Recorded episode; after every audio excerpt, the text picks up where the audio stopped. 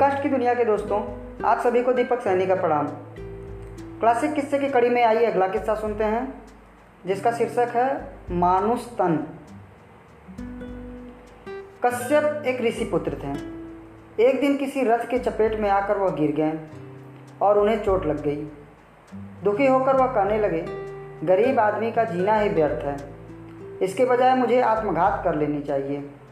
ऋषि पुत्र को दुखी देखकर इंद्र गीदड़ के वेश में उनके पास आए और उनसे कहने लगे, मनुष्य शरीर पाने के लिए तो सभी उत्सुक रहते हैं, ऐसा दुर्लभ शरीर पाकर उसे यूं ही नष्ट कर देना भला कहाँ भी कहाँ की बुद्धिमानी है।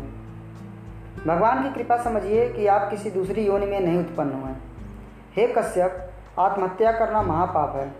यही सोचकर मैं वैसा नहीं कर रहा हूँ, अन्यथा देखिए मुझे ये कीड़े काट रहे हैं, लेकिन हाथ न होने से मैं इनसे अपनी रक्षा नहीं कर सकता। आपको अपनी वेदोक्त कर्म का वास्तविक फल मिलेगा। आप सावधानी से स्वाध्याय और अग्निहोत्र कीजिए।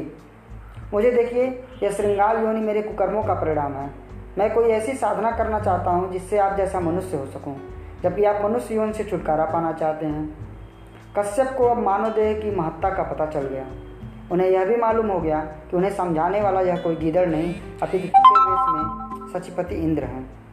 उन्होंने इंद्र को प्रणाम किया और अपने घर लौट गए।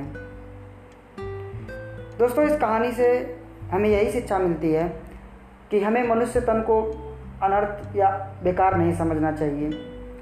मनुष्य का जीवन लेने के लिए देवता भी तरसते हैं, इसीलिए तो तमाम अवतार देवताओं ने जो लिए वो मनुष्य योनि में लिए।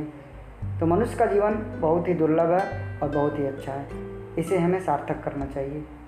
बहुत बहुत धन्यवाद।